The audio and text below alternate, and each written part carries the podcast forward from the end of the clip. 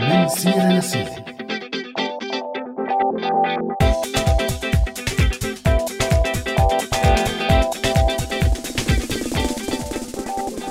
يسعد مساكم مستمعينا. مستمعي راديو سوريالي بحلقة جديدة من برنامج من سيرة لسيرة. معي أنا عزة وكمان معي همام من وراء المايك. يسعد مساك همام مرحبا عزة يسعد مساكي ومسا كل مستمعينا عبر هوا راديو سوريالي بحلقتنا الأخيرة بسنة 2018 يلي كانت حافلة بالأحداث السياسية على صعيد الملف السوري وبنفس الوقت كانت حافلة بقصص السوريين وحكاياتهم وخاصة قصص النجاح. يمكن همام بفرصة تانية بنسرد بالتفاصيل أهم محطات سنة 2018 بس بهالحلقة بدنا نحكي بشكل خاص عن موضوع الفن وقديش قدر يعكس على مدى 8 سنين تقريبا واقع السوريين وقصصهم وحكاياتهم ومعاناتهم وضيفنا بهالحلقة الفنان تشكيلي حسام علوم يلي عم يعمل اليوم أول معرض له بكندا بعد وصوله إلها بفترة بسيطة. رح نتحاور مع ضيفنا عن أهمية الفن بنقل صورة الواقع وعن الفن السوري وقديش قدر يجسد واقع السوريين. وكمان رح يحكي لنا ضيفنا عن معرضه التشكيلي الأول بكندا. رح نبلش حلقتنا مستمعينا ولكن من بعد ما نمسي على أماني معدة البرنامج وغالية بمتابعة التعليقات وتيسير على الهندسة الصوتية. يسعد مساكم جميعا.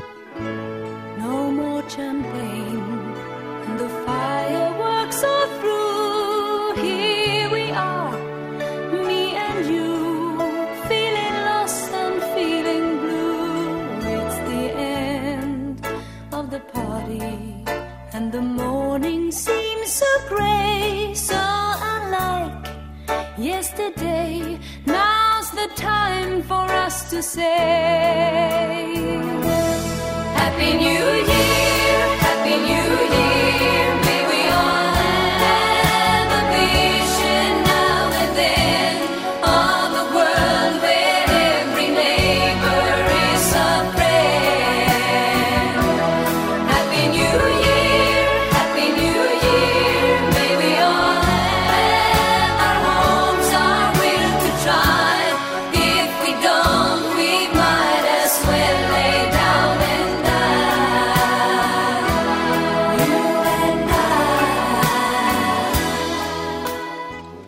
وخليكم عم تتواصلوا معنا مستمعينا برسالة صوتية أو مكتوبة على الواتساب على الرقم 00962 7798 51210 وكمان ما تنسوا صفحاتنا على مواقع التواصل الاجتماعي فيسبوك وتويتر سؤال حلقتنا لهالأسبوع برأيكم هل قدر الفنان السوري يصور معاناة السوريين خلال سنوات الحرب؟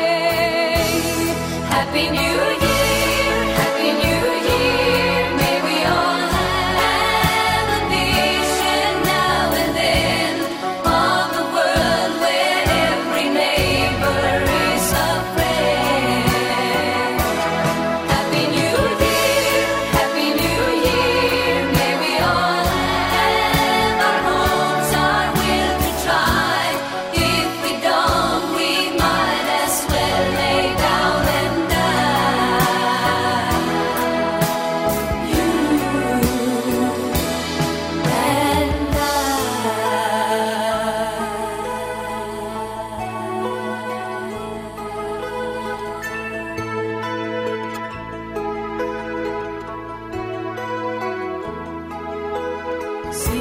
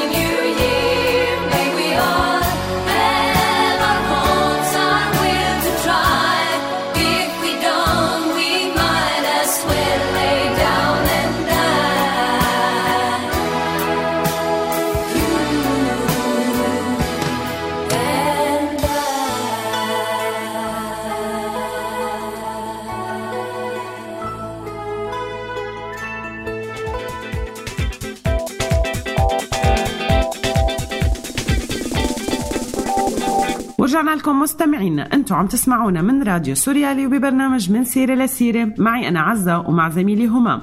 وبحلقتنا لليوم عم نحكي عن دور الفن السوري بنقل واقع ومعاناة السوريين. وفقراتنا لليوم مستمعينا بتبدأ بالمنقوشة يلي رح تحكي لنا رئيفه فيها عن فن القدود الحلبية.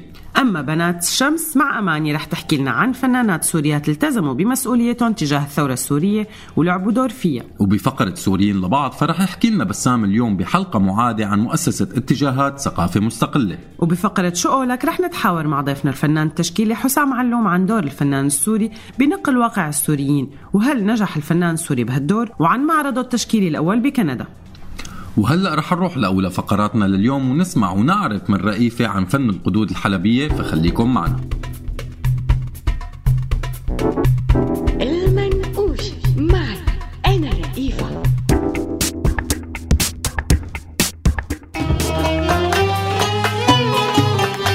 مرحبا. من كل منطقة بسوريا مين منا ما غنى على العقيقة اجتمعنا وقدك المياس يا عمري. والبلبل ناغى على غصن الفل وغيرها بشي مناسبة أو بشي سهرة. مين ما بيحب القدود الحلبية بكل مواضيعها يمكن ما حدا. طيب مين بيعرف إمتى وكيف بلشت القدود كفن غنائي؟ أنا بعرف. بعض الدراسات بترجع بدايات القدود لسنة 306 ميلادي. وبتقول هي الدراسات إنه القس السرياني مار أفرام أدرج هي الألحان بطقوس الأحد لترغيب الناس بالجي على الكنيسة ومن هي الألحان كانت بداية القدود. بس ظهر هذا الفن واكتمل بشكل واضح بنص القرن الثامن عشر مع ضعف السلطنة العثمانية وانتشار حركات التحرر والتنوير. هي الحركات يلي شجعت المفكرين والأدباء والشعراء للتأليف والتعريب لتأكيد الهوية العربية الضائعة أما ليش تسمت بالقدود فالموضوع له عدة نظريات. الأولى بتقول إنه اسم القدود إجا من قد المرأة وبيشبهها بالرشاقة والجمال.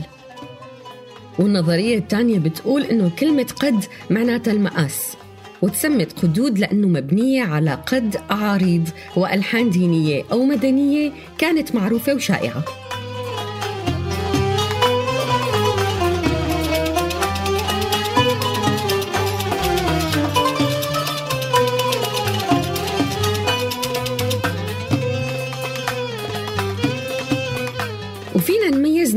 للقدود الأول النوع الشعبي المتوارث من الأجداد واللي جزء كبير منه مو معروف كاتبه مثل أغاني عموري ويا حنينة ومنها معروف كاتبها مثل يا طيرة طيري يا حمامة لأبو خليل الأباني وسيبوني يا ناس لسيد درويش.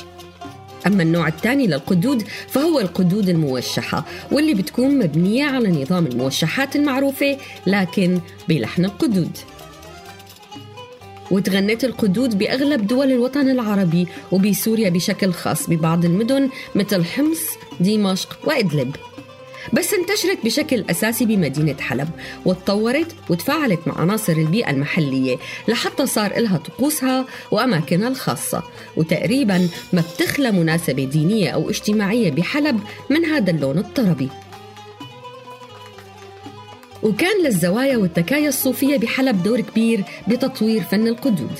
ومن أشهر الزوايا الزاوية الهلالية يلي استمرت بعطاء الصوفي والفني أربعة قرون 400 سنة. وتخرج منها عدد كتير كبير من أعلام الإنشاد والموسيقى مثل مصطفى بشنك ومحمد عقيل وأحمد رحال صبحي الحريري وغيرهم. وهيك حافظت حلب على فن القدود وتبنته وطورته لحتى ارتبط باسمها. وصارت القدود الحلبية فن معروف على مستوى الغناء العربي والعالمي.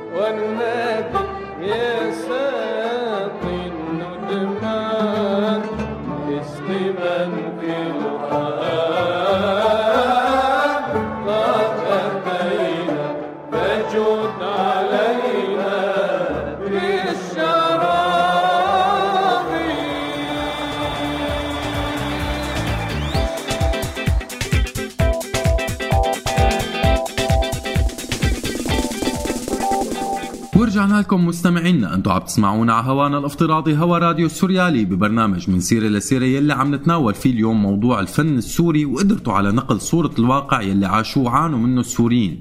عزة أنت برأيك قدر الفنان السوري ينقل صورة الواقع السوري؟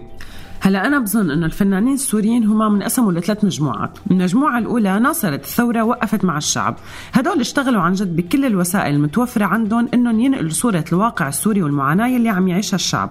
المجموعة الثانية هن الفنانين اللي أيدوا النظام، وهدول كانوا كمان عم ينقلوا رواية النظام مثل ما هي، مؤامرة، مجموعات مسلحة، مندسين وهيك.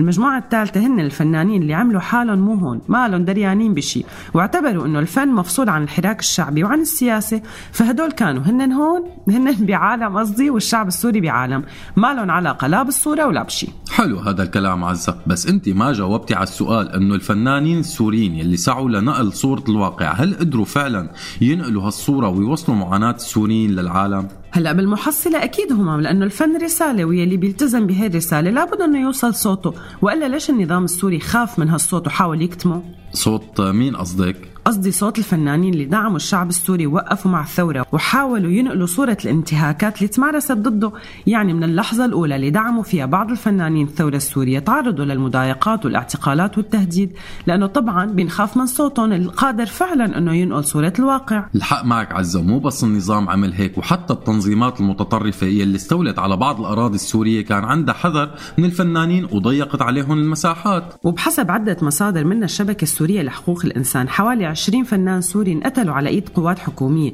منهم مات تحت التعذيب بالمعتقلات ومنهم النحات والفنان التشكيلي وائل قسطون. والفنان التشكيلي فادي عبد الله مراد والمخرج السينمائي مأمون نوفل والمطرب الشعبي عبد الرحمن رستم والفنان التشكيلي أكرم رسلان والفنان الموسيقي محمد ديب أبو الرز. والبقية انقتلوا إما بالقتل المباشر برصاص قناص أو خلال تواجدهم بمناطق قصفها النظام مثل الممثل ياسين بقوش والفنان التشكيلي مثنى المعصراني والموسيقي ربيع عبد الرحيم الغزي والمخرج السينمائي باسل شحادة والمخرج السينمائي تامر العوام والمخرج والمصمم تمير خير الله الأشقر والأديب القاص إبراهيم خريط والروائي القاص محمد رشيد عبد الله والفنان التشكيلي أحمد جمعة والممثل طارق سلامة. أما الفنانين اللي تم اعتقالهم ومنهم أطلق سراحهم ومنهم لسه معتقلين فهن كتار وعددهم أكثر من 50 فنان غير اللي طلعوا من سوريا قبل ما يتم اعتقالهم. ومنهم محمد أوسو وزكي ومهيار كورديلو ومي سكاف سمر كوكش علي فرزات ليلى عوض جلال الطويل محمد آل رشي والأخوين ملص وريما فليحان وغيرهم كتير. وتنظيم داعش كمان كان له نصيب بمحاربة الفنانين وتسبب بمقتل الفنان خالد القاضي وجبهة النصرة اللي هي حاليا هيئة تحرير الشام كمان لاحقت واعتقلت عدد من الفنانين. وبنرجع لنفس النقطة همام إنه لو ما الفن له صوته وعن جد قدرة على نق- نقل الواقع ونقل معاناة السوريين ما كانت كل الجهات حاربت ثورة السوريين ولاحقت الفنانين وضيقت عليهم. ورح نحكي أكثر بفقرتنا الجاية بنات الشمس عن الفنانات السوريات يلي أيدوا الثورة السورية ودعموها بمواقفهم وكتار منهم دفعوا ثمن هالموقف بنات الشمس معي أنا أماني.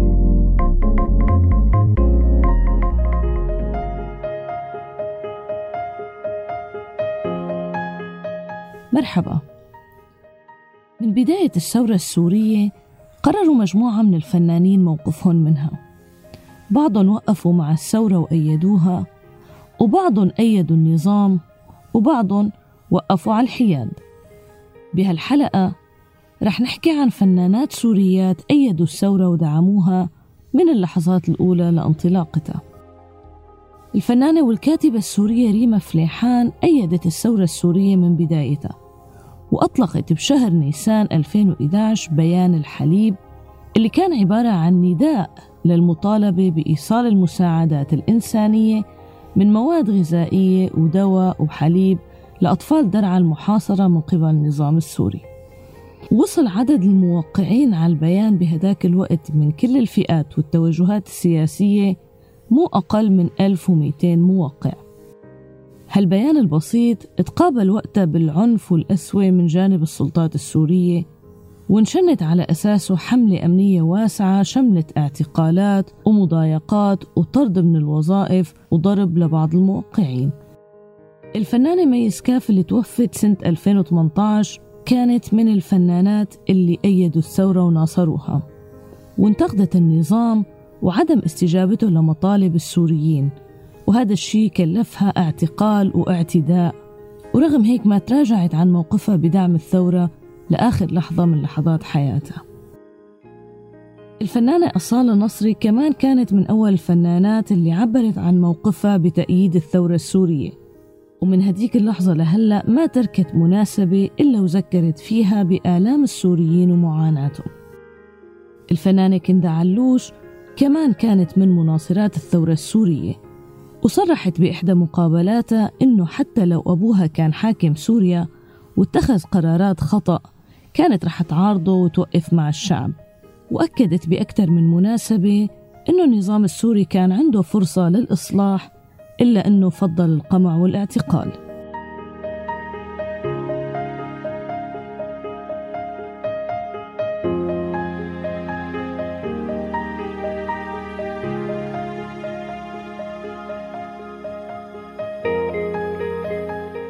الفنانة يارا صبري رفضت من اللحظات الأولى للثورة السورية الحصار اللي فرضه النظام على مدينة درعا.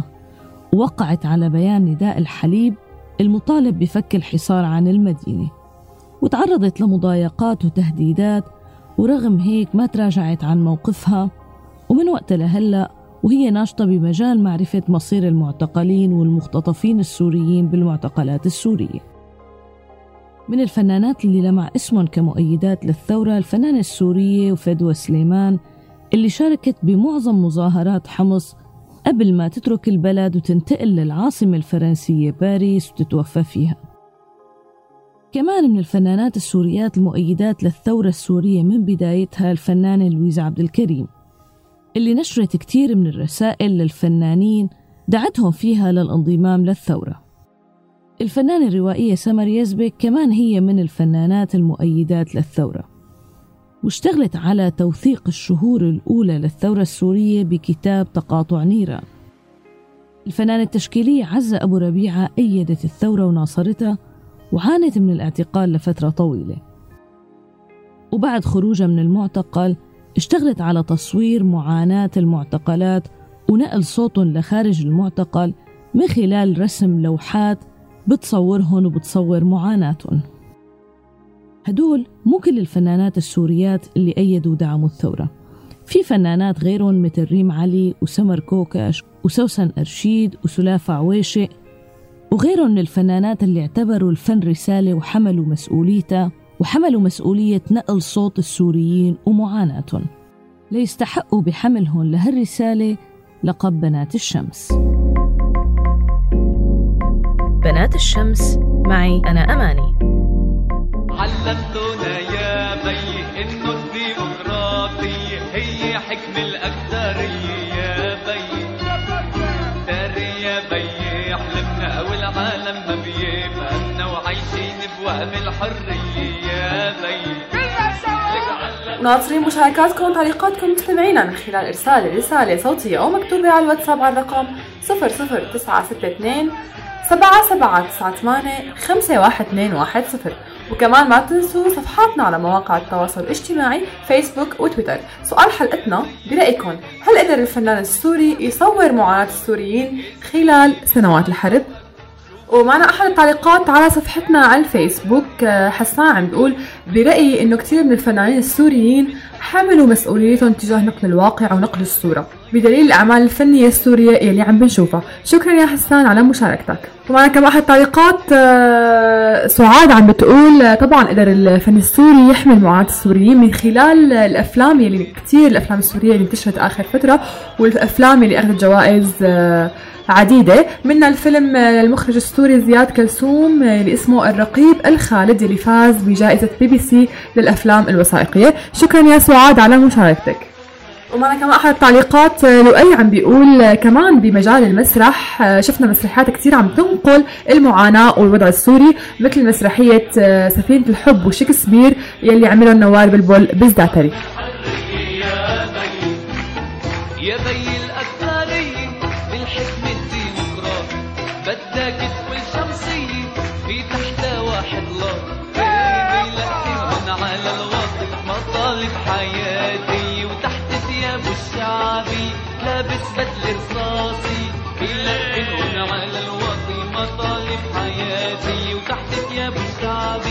لابس بدل رصاصي بيلقنهن على الواطي مطالب حياتي. تحت ثيابه الشعبي لابس بدل رصاصي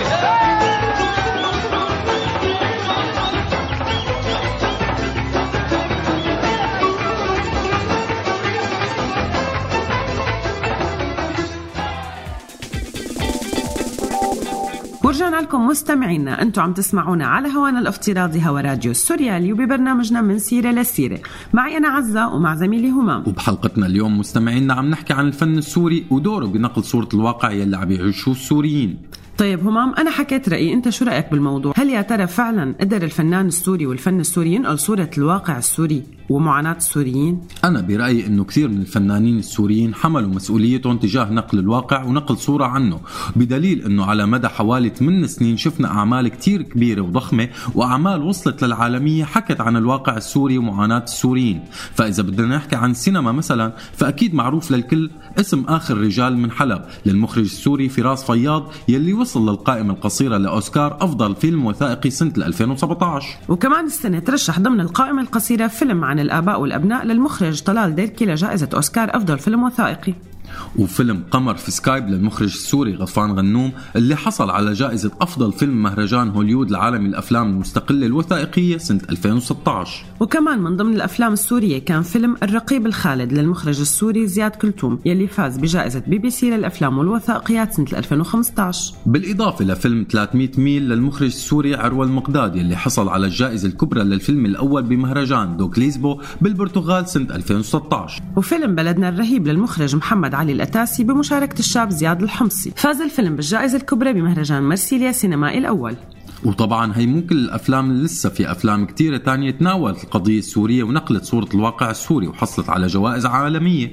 بس ما بنقدر نذكرها كلها لضيق الوقت. ومو بس بالسينما المسرح أخذ نصيبه من الفن السوري يلي نقل معاناة السوريين وكان في أعمال كتير انعرضت بمسارح عربية وعالمية منها مسرحية اللاجئان للأخوين ملص يلي بتدور أحداثها عن صعوبة التأقلم مع الحياة الجديدة وعن اللجوء والغربة وانعرضت خلال سنة 2017 ومسارح الأردن عرضت مجموعة مو قليلة من المسرحيات السورية منها سفينة الحب وشكسبير في الزعتري للفنان نوار بلبل. وبمجال الدراما كمان انشغلت بعض الأعمال والمسلسلات يلي بتتناول قضايا سورية مثل وجوه وأماكن ومنع في سوريا. أما أعمال كاريكاتير فهي أكثر بكتير من أنه ينحكى عنها وفنانيها كانوا أكثر مما توقعنا منهم علي فرزات وموفق قات مرهف يوسف وجواد مراد. وحسام سارة وكتير كتير غيرهم من الأسماء ما تركوا تفصيل ولا جزئية إلا وعبروا عنها برسوماتهم يلي انتشرت كجرافيتي أو على ورق جرايد ومجلات محلية وعالمية حتى أو على صفحات مواقع التواصل الاجتماعي الإلكترونية العربية والأجنبية كمان.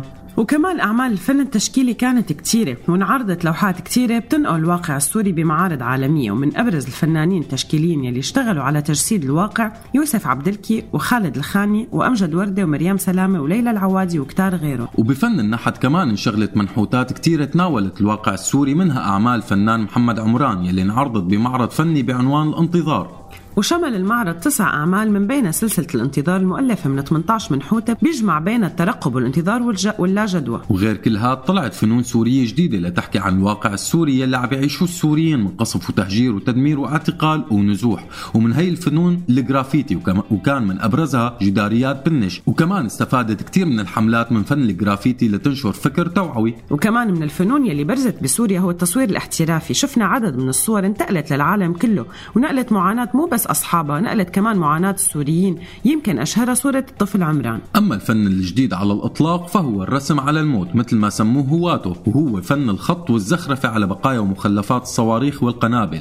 ومن أبرز الفنانين بهذا المجال أكرم أبو الفوزي اللي عمل مجسم للكرملين الروسي وبقى من بقايا عفوا وفوارغ الصواريخ والقنابل وقيمة معارض لأعماله بعدة دول أوروبية. وكمان فن الراب السوري تطور بشكل ملحوظ بسنوات الثورة وتناول مواضيع اجتماعية حساسة أو تعبير عن نقد سياسي مثل الفساد أو إسقاط النظام. وتميز بالجرأة وبالقوة بالألحان. من أبرز الرابرز السوريين هاني السواح الملقب بالدرويش رائد غنيم يزن الأصيل بو كلثوم وغيرهم. وطبعا بمجال الأغاني فكتير الأغاني السورية اللي حكت عن واقع السوريين وعن الثورة من بدايتها لكل المراحل اللي مرت فيها. ومن أول أغاني كانت يا حيف للفنان سميح شقير. وحتى انعادت صياغة بعض الأغاني همام الشعبية لتناسب واقع الثورة والسوريين مثل جنة جنة وعن ندى الندى وسكابة يا دموع العين وتغنت كل هاي الأغاني خلال المظاهرات السلمية ببداية الثورة. أما بمجال التأليف والكتابة كمان كان في كتير من الأعمال اللي تناولت الواقع السوري سواء كتب أو أشعار أو روايات أو دراسات أو غيرها ومنها مشروع شام للسونوغراف للفنانة بيسان الشريف وهو مشروع فني بيتألف من ست كتب كبيرة بتحكي عن دمشق من خلال ذكريات أطفال عاشوا فيها وبتحوي الكتب على مجسمات لعدة أماكن وشوارع دمشق وبيرافق كل مجسم مقطع صوتي لواحد من الأطفال بيحكي فيه عن وحدة من ذكرياته عن هي المنطقة. كل هاي الأعمال هي جزء صغير وبسيط من الأعمال الفنية السورية اللي اشتغلوا أصحابها على نقل الواقع السوري وتجسيد معاناة السوريين. ونتيجة هي الأعمال شفنا حتى فنانين أجانب كتار تأثروا بالمعاناة السورية وكمان قدموا أعمال فنية عالمية تناولت القضايا السورية. وتنبهت بعض مؤسسات ومنظمات المجتمع المدني لأهمية الفن بنقل الواقع السوري وتجسيد المعاناة فاهتمت بالفن والفنانين وقدمت دعم وسند بهالمجال ومنها مؤسسة اتجاهات.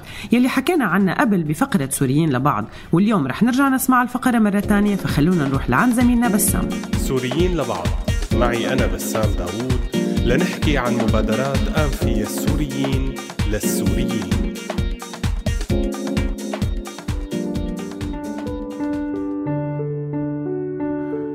مرحبا. اليوم رح نحكي عن سوريين لبعض قرروا يروحوا باتجاه الثقافة والفن ويدعموا السوريين يلي عندهم مشاريع من هالنوع. رح نحكي عن مؤسسة اتجاهات ثقافية وعن اثنين من برامجها يلي بتقدروا تقدموا عليهم بهالفترة.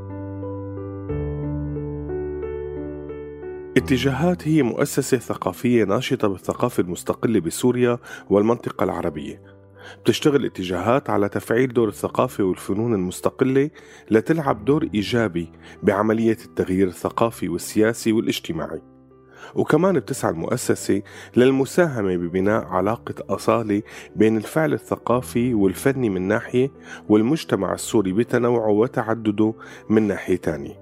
هالهدف هذا بتسعى اتجاهات لتحقيقه من خلال عدة برامج ومشاريع منها مشروع ابتكر سوريا وبرنامج مختبر الفنون.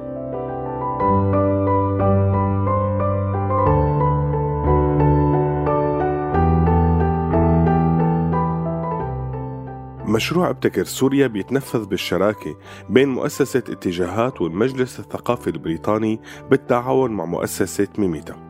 وبيهدف لتقوية وتعزيز خبرات الفنانين والفاعلين الثقافيين السوريين بالمهجر. وبيسعى كمان لتوفير بيئة مؤهلة بتخول الفنانين والفاعلين الثقافيين ومنظمات المجتمع المدني للعب دور رياضي بتحسين الطرق المعيشية للسوريين من خلال دعم جهود ومبادرات مبدعة بتساهم بتكريس التعاون والألفة والتكيف بين السوريين والمجتمعات المضيفة.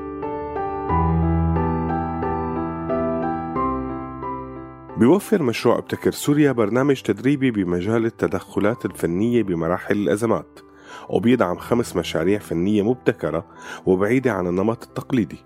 بتوصل قيمة الدعم ل 10,000 دولار أمريكي لكل مشروع مع توفير منصة للحوار وربط الفنانين السوريين ببعض بالمنطقة العربية وأوروبا من خلال منتدى حول الفنون المجتمعية بتم تنفيذه ببيروت. التقديم على مشروع ابتكر سوريا مستمر لغاية 22 4 2018 فيكم تطلعوا على شروط التقدم والدليل التوجيهي من خلال ال website الخاص بمؤسسة اتجاهات. أما البرنامج الثاني فهو برنامج مختبر الفنون وهو برنامج دعم للفنانين السوريين بيتوجه للفنانين والكيانات الثقافية السورية بهدف دعم ممارساتهم الإبداعية لتكون متجاوبة مع الأمكنة الجديدة الموجودة فيها. وكمان بيهدف لتعزيز أشكال التعبير الفنية وإتاحة الفرص للمبدعين المستقلين حتى يقدروا يقدموا أعمالهم الفنية.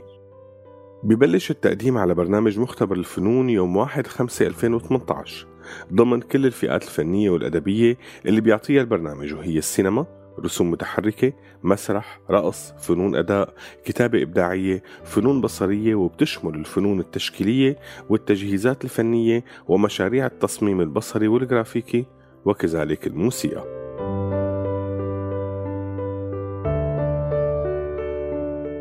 وبهي الدورة تمت زيادة قيمة المنح لتوصل ل 10000 دولار أمريكي بفئات المسرح والسينما و 6000 دولار أمريكي بباقي الفئات. بتقدروا كمان تفوتوا على موقع اتجاهاتي اللي حتلاقوه بوصف الحلقة لتعرفوا تفاصيل أكثر عن الموضوع. سلام.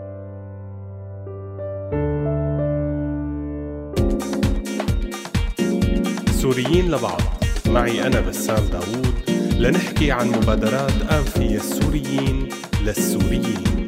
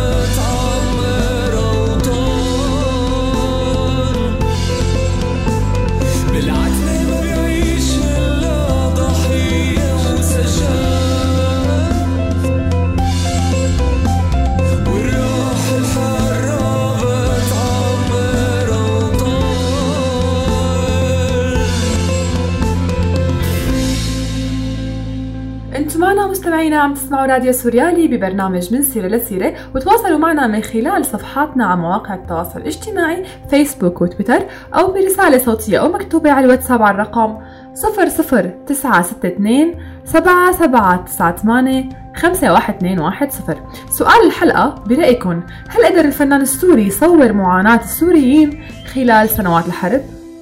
معنا كمان أحد التعليقات آه، حسين عم بيقول آه، أكيد برأيي الفن السوري قدر يوصل معاناة آه، السوريين. عنا في بمجال الأغاني كتير أغاني سورية حكت عن واقع السوريين وعن الثورة من بدايتها لكل المراحل يلي مرت فيها مثل غنية يا حيف للفنان سميح شقير شكرا يا حسن على مشاركتك. كمان معنا أحد التعليقات عم بيقول أكيد لا ما قدروا ينقلوا ولا جزء بسيط من المعاناة السورية ما حدا حاسس بمعاناة الشعب السوري. شكرا أصدقائي على مشاركاتكم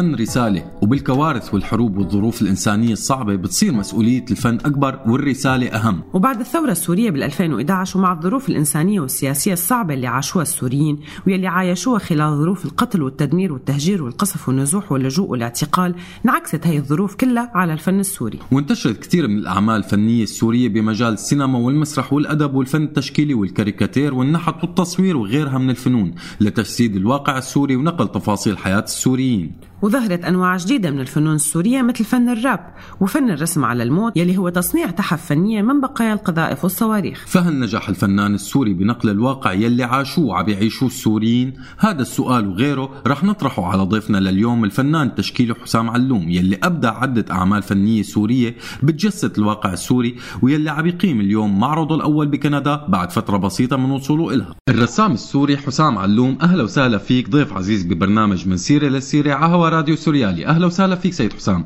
الله يسعد أوقاتك. يا وتسلم تسلم. يا هلا. أم حسام سؤالنا الأول كثير من الفنانين السوريين اشتغلوا على تجسيد الواقع السوري من خلال أعمالهم الفنية. برأيك الشخصي هل نجح الفنان السوري بتصوير واقع ومعاناة السوريين فعلا؟ بصراحة الفنان السوري بهاي الفترة آه، هو مثلي مثل أي أكيد هو آه، بال- بال- بالبداية هو آه، مواطن سوري عاش كل الظروف اللي عاشوها السوريين. فأنتم بتعرفوا من بداية الثورة لهلق آه، وضع السوريين ما كان كثير بيسمح لهم يكونوا مثل ما هن بدهم. يعني دائما السوري هو يتبع لظروف. والفنان السوري أنا برأيي آه، الشيء اللي قدر يقدمه ضمن الظروف والإمكانيات اللي كانت متاحة له بهاي الفترة بتخيل إنه شيء يعني جيد جدا فينا نقول. آه، لأنه كلنا بنعرف إنه الظروف اللي عاشوها السوريين آه، كانت منا منا منطقية حدا هي كانت على الكل. آه، فاجمالا اجمالا الكل عانى سواء الفنانين الكتاب الممثل كل الناس اللي حتى اللي علاقة بالقطاع الثقافي أو بأي شيء. يعني حتى من أبسط إنسان سوري لمين ما كان هي الظروف هاي القاسية اللي عشناها بال- بالثورة ما رحمت حدا ابدا يعني. فبتصوري الفنان السوري قدر يقدم الشيء اللي هو قادر يقدمه بهاي الفترة وهو نتيجة بتخيل ضمن الإمكانيات هي فينا نقول بأوقات معينة كانت عظيمة. تمام. تمام. طيب آه، حسام في كتير كمان من الأعمال الفنية اللي بترجع لفنانين سوريين لاقت اهتمام خارج سوريا من قبل مؤسسات فنية ونقاد والجمهور حتى. السؤال هون في آه، في له شقين. الأول بشو بتفسر هذا الاهتمام؟ والثاني برأيك هي الأعمال ليش ما كنا نشوفها داخل سوريا قبل الثورة؟ هلا آه، في في في كمان يعني مثل ما طرحت السؤال بشقين. الجواب كالتالي. ال- الثورة السورية والظروف اللي عاشوها السوريين هي ظروف يعني عقد ما فيها قهر عقد ما هي حقيقية. فهي أي نتاج راح يطلع من هاي الشيء راح يطلع من من من من الحقيقة نفسها. فهو بالمطلق راح يكون مؤثر وراح العالم تقدر تت تتفاعل معه واكيد رح يوصل للناس بطريقة صادقة وأسرع.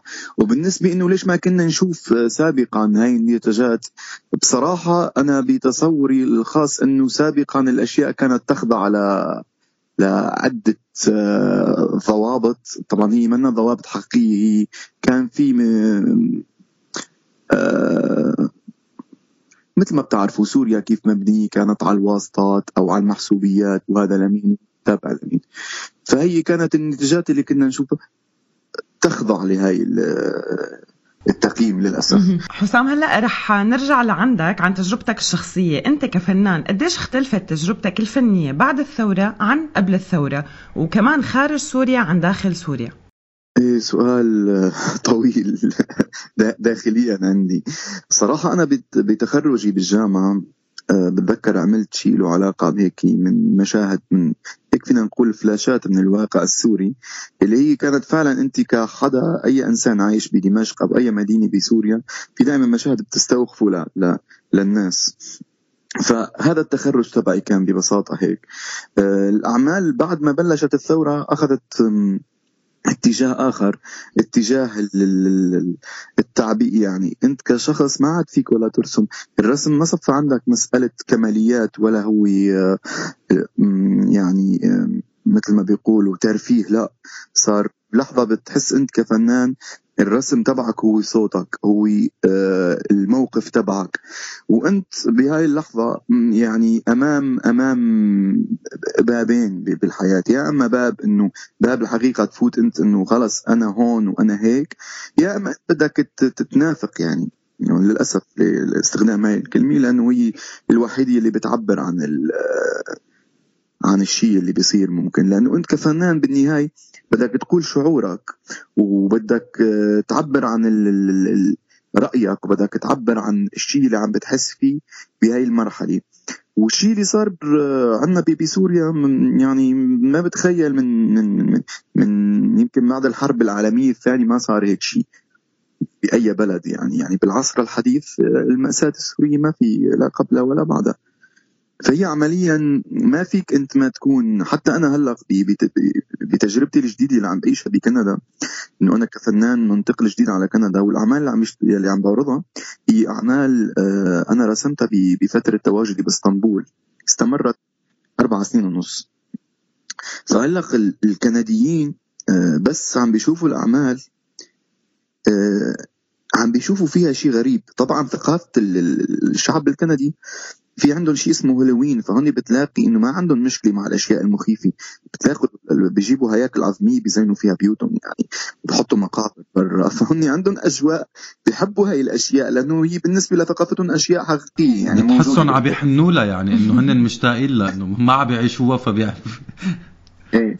بس الأعمال تبعي بالنسبة لهم كانت مخيفة أكثر من أي شيء ثاني مع إنه أنا أعمالي كثير بسيطة بس هن قادرين يشوفوا إنه في عمق باللوحة ما عم بيفهموه بس عم بيحسوه. أه بيسألوني شو ها بقول لهم إنه أنا هي تجربتي الخاصة اللي أنا كنت عم بعيشها ب- بتركيا وكانت هي نتيجة هاي الأعمال نتيجة كل شيء أنا عم بعيشه بيومياتي بأفكاري بإنفعالاتي بكل شيء. إيه ف يعني بت- بتحس تاثير هذا العمل انت كفنان على ال... على الاخرين حتى لو مضي على انتاجه هذا العمل سنتين أو ثلاثة أو أربع سنين وحتى لو كان المتلقي هو ما بيعرف شو يعني شو ال concept اللي نبع من هذا العمل أو خلق منه تمام أه بتحس إيه تفضل لا شرف كفي بتحس انه انه انت كفنان بس تشتغل شيء بي بي ضمن ضمن يحاكي واقعك رح يوصل كيف ما كنت عم تشتغل وهي هاي رسالتك كفنان بالنهاية. 100% مزبوط آه، حسام شاركت برسم لوحة ملائكة سوريا وهي من من وجهة نظري بصراحة من أهم اللوحات يلي جسدت واقع أطفال سوريا خلال الحرب. آه، تحكي لنا عن لوحة آه، ملائكة سوريا وعن مشاركتك بهي التجربة؟ والله لوحة ملائكة سوريا أنا كل ما أتذكرها بحزن لأنه هي بحسها هيك هي كثير بتشبه سوريا أصلا. لأنه قديش هاي اللوحة أخذت شغل معنا و... وكنا عم نشتغل كفريق أنا وعدة أصدقاء وزملاء. آه، بنفس الوقت بتحس إنه ما أخذت حقها كما يجب يعني.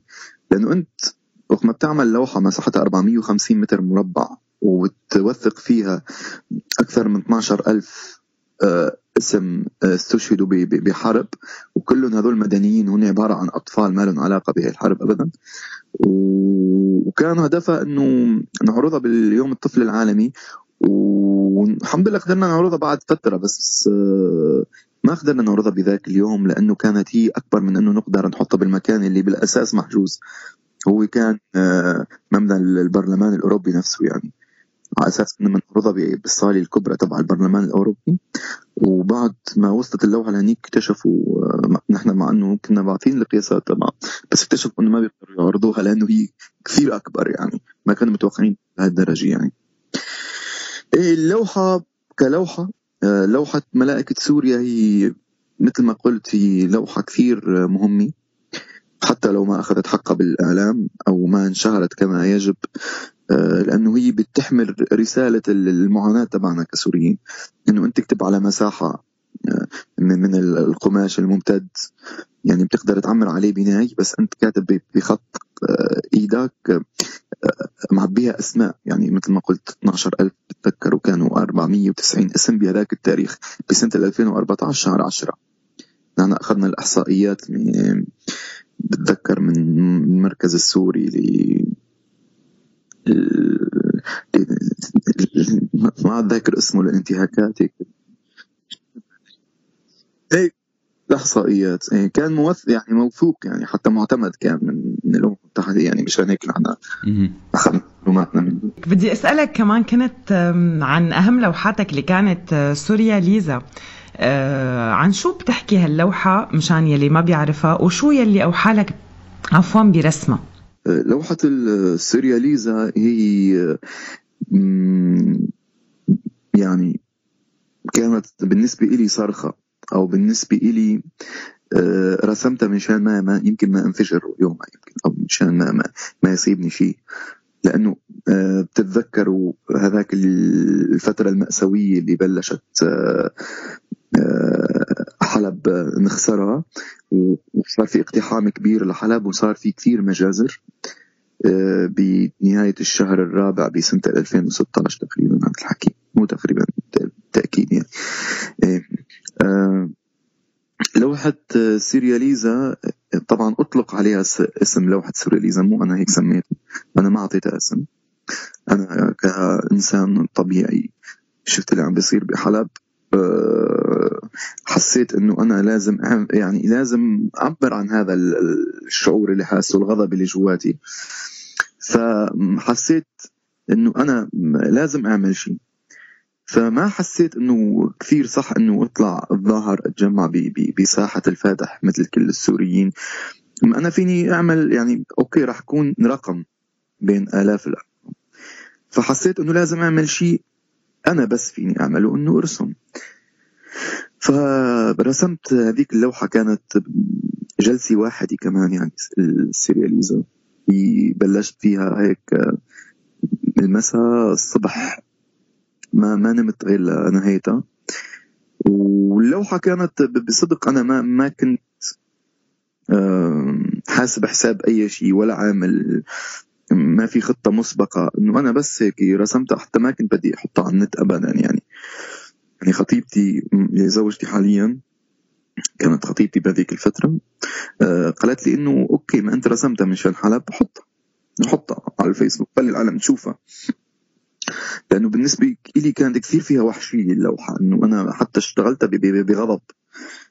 وثاني يوم كانت اللوحة منتشرة بطريقة كثير لطيفة على ال social media. العالم كثير حبتها وكثير كانت ملامسة للواقع يعني السوري بهذاك الفترة. أكيد. تمام. حسام اليوم أنت وبعد فترة بسيطة من وصولك لكندا عم تعمل معرضك الفني الأول أو عملته. آه، كيف قدرت تحقق هذا الشيء خلال فترة بسيطة من وجودك بكندا؟ الحقيقة آه، اللي فادني إنه أنا قدرت أجيب كل اعمالي معي من إسطنبول اللي هن عملتهم آه، خلال أربع سنين ونص. آه، طبعا قدرت اجيبهم آه، مقابل إني أستغني عن ثيابي وكل شيء أنا الاشياء الشخصية اللي كانت معي هنيك. لأنه كما بتعرفوا إنه أي حدا بيطلع هجرة أو لجوء هو بيعطوه حد معين يقدر يجيبه معه. إيه؟ ف أنا الحد ال- الأقصى اللي قدرت أجيبه من أعمالي جبته تقريبا طلع وزنه 80 كيلو. فعمليا وجودهم كلهم معي. خلى العالم أول ما وصلت إنه هاي القصة هي صارت قصة إنه هذا الزلمة ما جاب ثيابه معه جاب أعماله. فهي القصة إيه جاب لوحاته. فهذا هاي القصة جذبت العالم. تيجي تشوف شو هاي الأعمال اللي جايبها معه.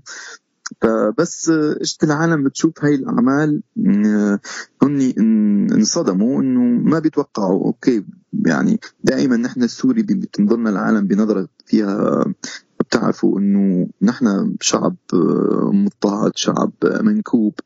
فبتنظرنا شوي بعاطفي وقت ما شافوا إنه لا الشغل هو آه، احترافي وهي أعمال كثير آه، قوية. فمباشرة إجاني عرض إني أعرض بأحد الجاليريات هون بكندا. الحمد لله وكانت ال- الوقت كان قريب وهلا بحضر ل بأول السنة كمان لمعرض ثاني بمدينة ثانية؟ وإن شاء الله راح نبلش يعني أقدر اكون طريقي كفنان بهذه البلد حلو خلينا شوي بال... بال... بالمعرض تبعك اللي عملته. حكيت قبل شوي عن ال... عن ردة فعل الجمهور على على لوحاتك حسام. بس ما حكيت لنا بالضبط شو طابع اللوحات المعروضة. يعني نعرف إنه هي عن سوريا بس فيك تعطينا أكثر أمثلة؟ الصراحة الأعمال اللي أنا عارضها هي ما فينا يعني أنا ك- كفنان ما فيني يكون كثير مباشر. يعني أنت بدك بدك تطرح بدك تطرح مسج. المباشرة ما ما ما, بتصل للناس بحقيقتها لأنه خلص يعني المباشرة الواحد بيحضر أخبار بي- بيعرف شو عم بصير. بس كفنان بده يكون شوي عم بي- بيطرح العمل الفني تبعه أو فكرته بطريقة تكون آه عميقة أكثر مدروسة أكثر. أنا ال- ال- الأعمال اللي عرضتها هي عبارة عن وجوه بورتريات. الوجوه هاي كانت مشغولة بطريقة تعبيرية ومشغولة ب mixed media يعني مواد مختلفة. يعني أنا ما كنت عم بستخدم ال- ال- الأدوات التقليدية للفنان بهاي الأعمال. آه ليش؟ لأنه كنت عم بستخدم شيء هيك بيشبه الألوان المعدنية أو فينا نقول هاي الألوان اللي هي من من- النحاس ومن الفضة وإلى آخره. لأنه كنت أحس إنه الواقع تبعنا هيك مزيج. يعني دائما بتشوف دائما بتشوف ال ال ال ال بالمدن السورية أو بالأخبار أو أي شيء أنت كسوري دائما أصلا عينك ما عم بتشوف ألوان صح. يعني دائما في صور الدمار بتلاحقك في صور ال- ال- ال- الفراغات الرصاص بالأرض اللي ممزوجة بدم أو شيء. دائما بتحسسك إنه هاي هاي بت- بتغير بتغير شوي من من من من من حضور اللون بمخيلتك كفنان. فأنا هاي القصة كثير أثرت آه، فيني ل أدت إلى نتاج هيك شيء من الأعمال إنه عم بستخدم بالأساس مواد غير تقليدية لصياغة العمل لأنه بالأساس العمل بيتحمل. يعني انت عم تحكي عن شيء عم تطرح شيء بالبورتريات تبعك بيتحمل هاي ال- ال- ال- الغرابة أو إيه الشيء الغير تقليدي. تمام. آه، حسام أنت كفنان قديش بتحس إنك رضيان عن تصويرك ونقلك لواقع معاناة السوريين؟ هلأ ما ما بحس دائما. أنا ما بتحس بالاكتفاء بتحس إنه يعني في تقصير دا لا مو تقصير. بتحس إنه دائما في شيء جديد عم يخلق وأنت لازم تضلك آه، قادر ت- مواكب الأحداث. مو إيه قادر تظلك تت- تتنفس الحقيقة اللي حواليك أو تتنفس ال- ال- الواقع تبعك أو تكون انعكاس حقيقي منك مشوه يعني. يعني أنا بيسألوني إنه ليش هيك الوجوه فيها تشوه؟ بقول لهم انه هي انعكاس لواقع مشوه يعني. هسه أنت إذا بدك تقيس الواقع تبعنا السوري على الواقع اللي أنت عايش هون بكندا فأنت أكيد أكيد أنت السليم ونحن وعندنا واقع مشوه. لازم تشوفه بالبورتريات اللي أنا بعملها. أضعف الإيمان. عرفتوا كيف؟ فحتى بيسألوني إنه ليش نسب الوجه هيك؟ بفوتوا بتفاصيل الكنديين كثير بيحبوا التفاصيل. فأنا دائما بجاوبهم بجاوبهم بطريقة إنه which is good يقدروا يعني هذا. الحكي ممتاز. إيه. إيه يعني وقت حدا بيجي عم بيحكي معك وعم بيسالك بالتفاصيل ويدقق بتفاصيل معناتها هو قديش مهتم بهذا الشيء وبده يعرف عنه. إيه الحقيقة أنا كمان في أشياء آه، كمان مواقف صارت إنه في ناس تجي من مدن ثانية هون بكندا كلمة مدينة ثانية يعني حد أدنى ب- ب- بيسوقوا ساعة يعني. مفهوم. ففي انبسطت إنه في ناس إجت كثير حتى من مدن أبعد من هيك بكثير من من تورنتو مثلا كذا. مدن بعيدة بس مشان إنه يواكبوا هذا الشيء أو يشوفوا هذا الشيء اللي عم بيسمعوا عنه من الناس. أنتوا بتعرفوا اقوى أقوى الإعلام بصير هو حكي الناس يعني. أكيد. مزبوط 100% أكيد. أحسن دعاية وأقوى طيب نهاية حسام سؤالنا الأخير. برأيك دور الفنان السوري ومسؤوليته بهي الظروف شو هو؟ أنا بدي أنه يضل يشتغل يرسم صدقني. لأنه لأنه بالنهاية إنه شعب عنده فن هو هو هو شعب راقي. وكل ما الفنانين قدروا يضلوا يشتغلوا يعني أنا ما بعتب على اي حدا بالنهاية في ناس بتقول لك إنه أنا ما عاد فيني. okay هو لهون وصل. هاي بقول لك أنا بدي أروح أرسم يا أخي مزهرية بدي. مثلا هو حر يعني الفنان بالنهاية بده الشيء اللي بده إياه بده يرسمه. ت- كفنان سوري. فرج إنه في عند السوريين فن هاي لحالها شيء جميل أنا برأيي. هذا الحد الأدنى اللي بيقدر يعمله الفنان السوري إنه يضل يرسم. طيب نهاية حسام عن جد شكرا كثير لك وشكرا لوقتك. آه، كان حديث ممتع صراحة وشيق وبنتمنى لك التوفيق بمعرضك القادم وكل المعارض اللي حتعملها بما أنك أكيد مكفي ب- بالرسم. فشكرا لك كثير حسام يعطيك ألف عافية. تسلموا لي كلكم ذوق وأنا كثير سعيد ب- بالحديث معكم والتواصل معكم. تسلم شكرا لك. هذا من ذوقك. نحن كمان كنا كثير مبسوطين. يا هلا فيكم. يعطيك العافية حسام شكرا كثير لك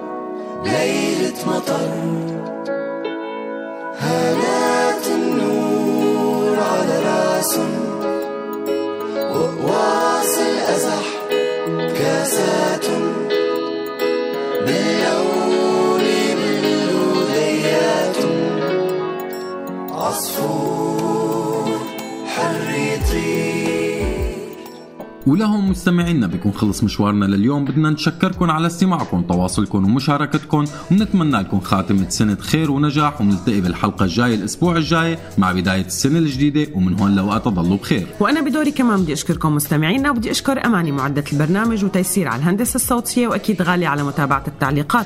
وراح أودعكم على خير وعلى امل اللقاء. كنت معكم أنا عزة. وأنا هما. وأفراح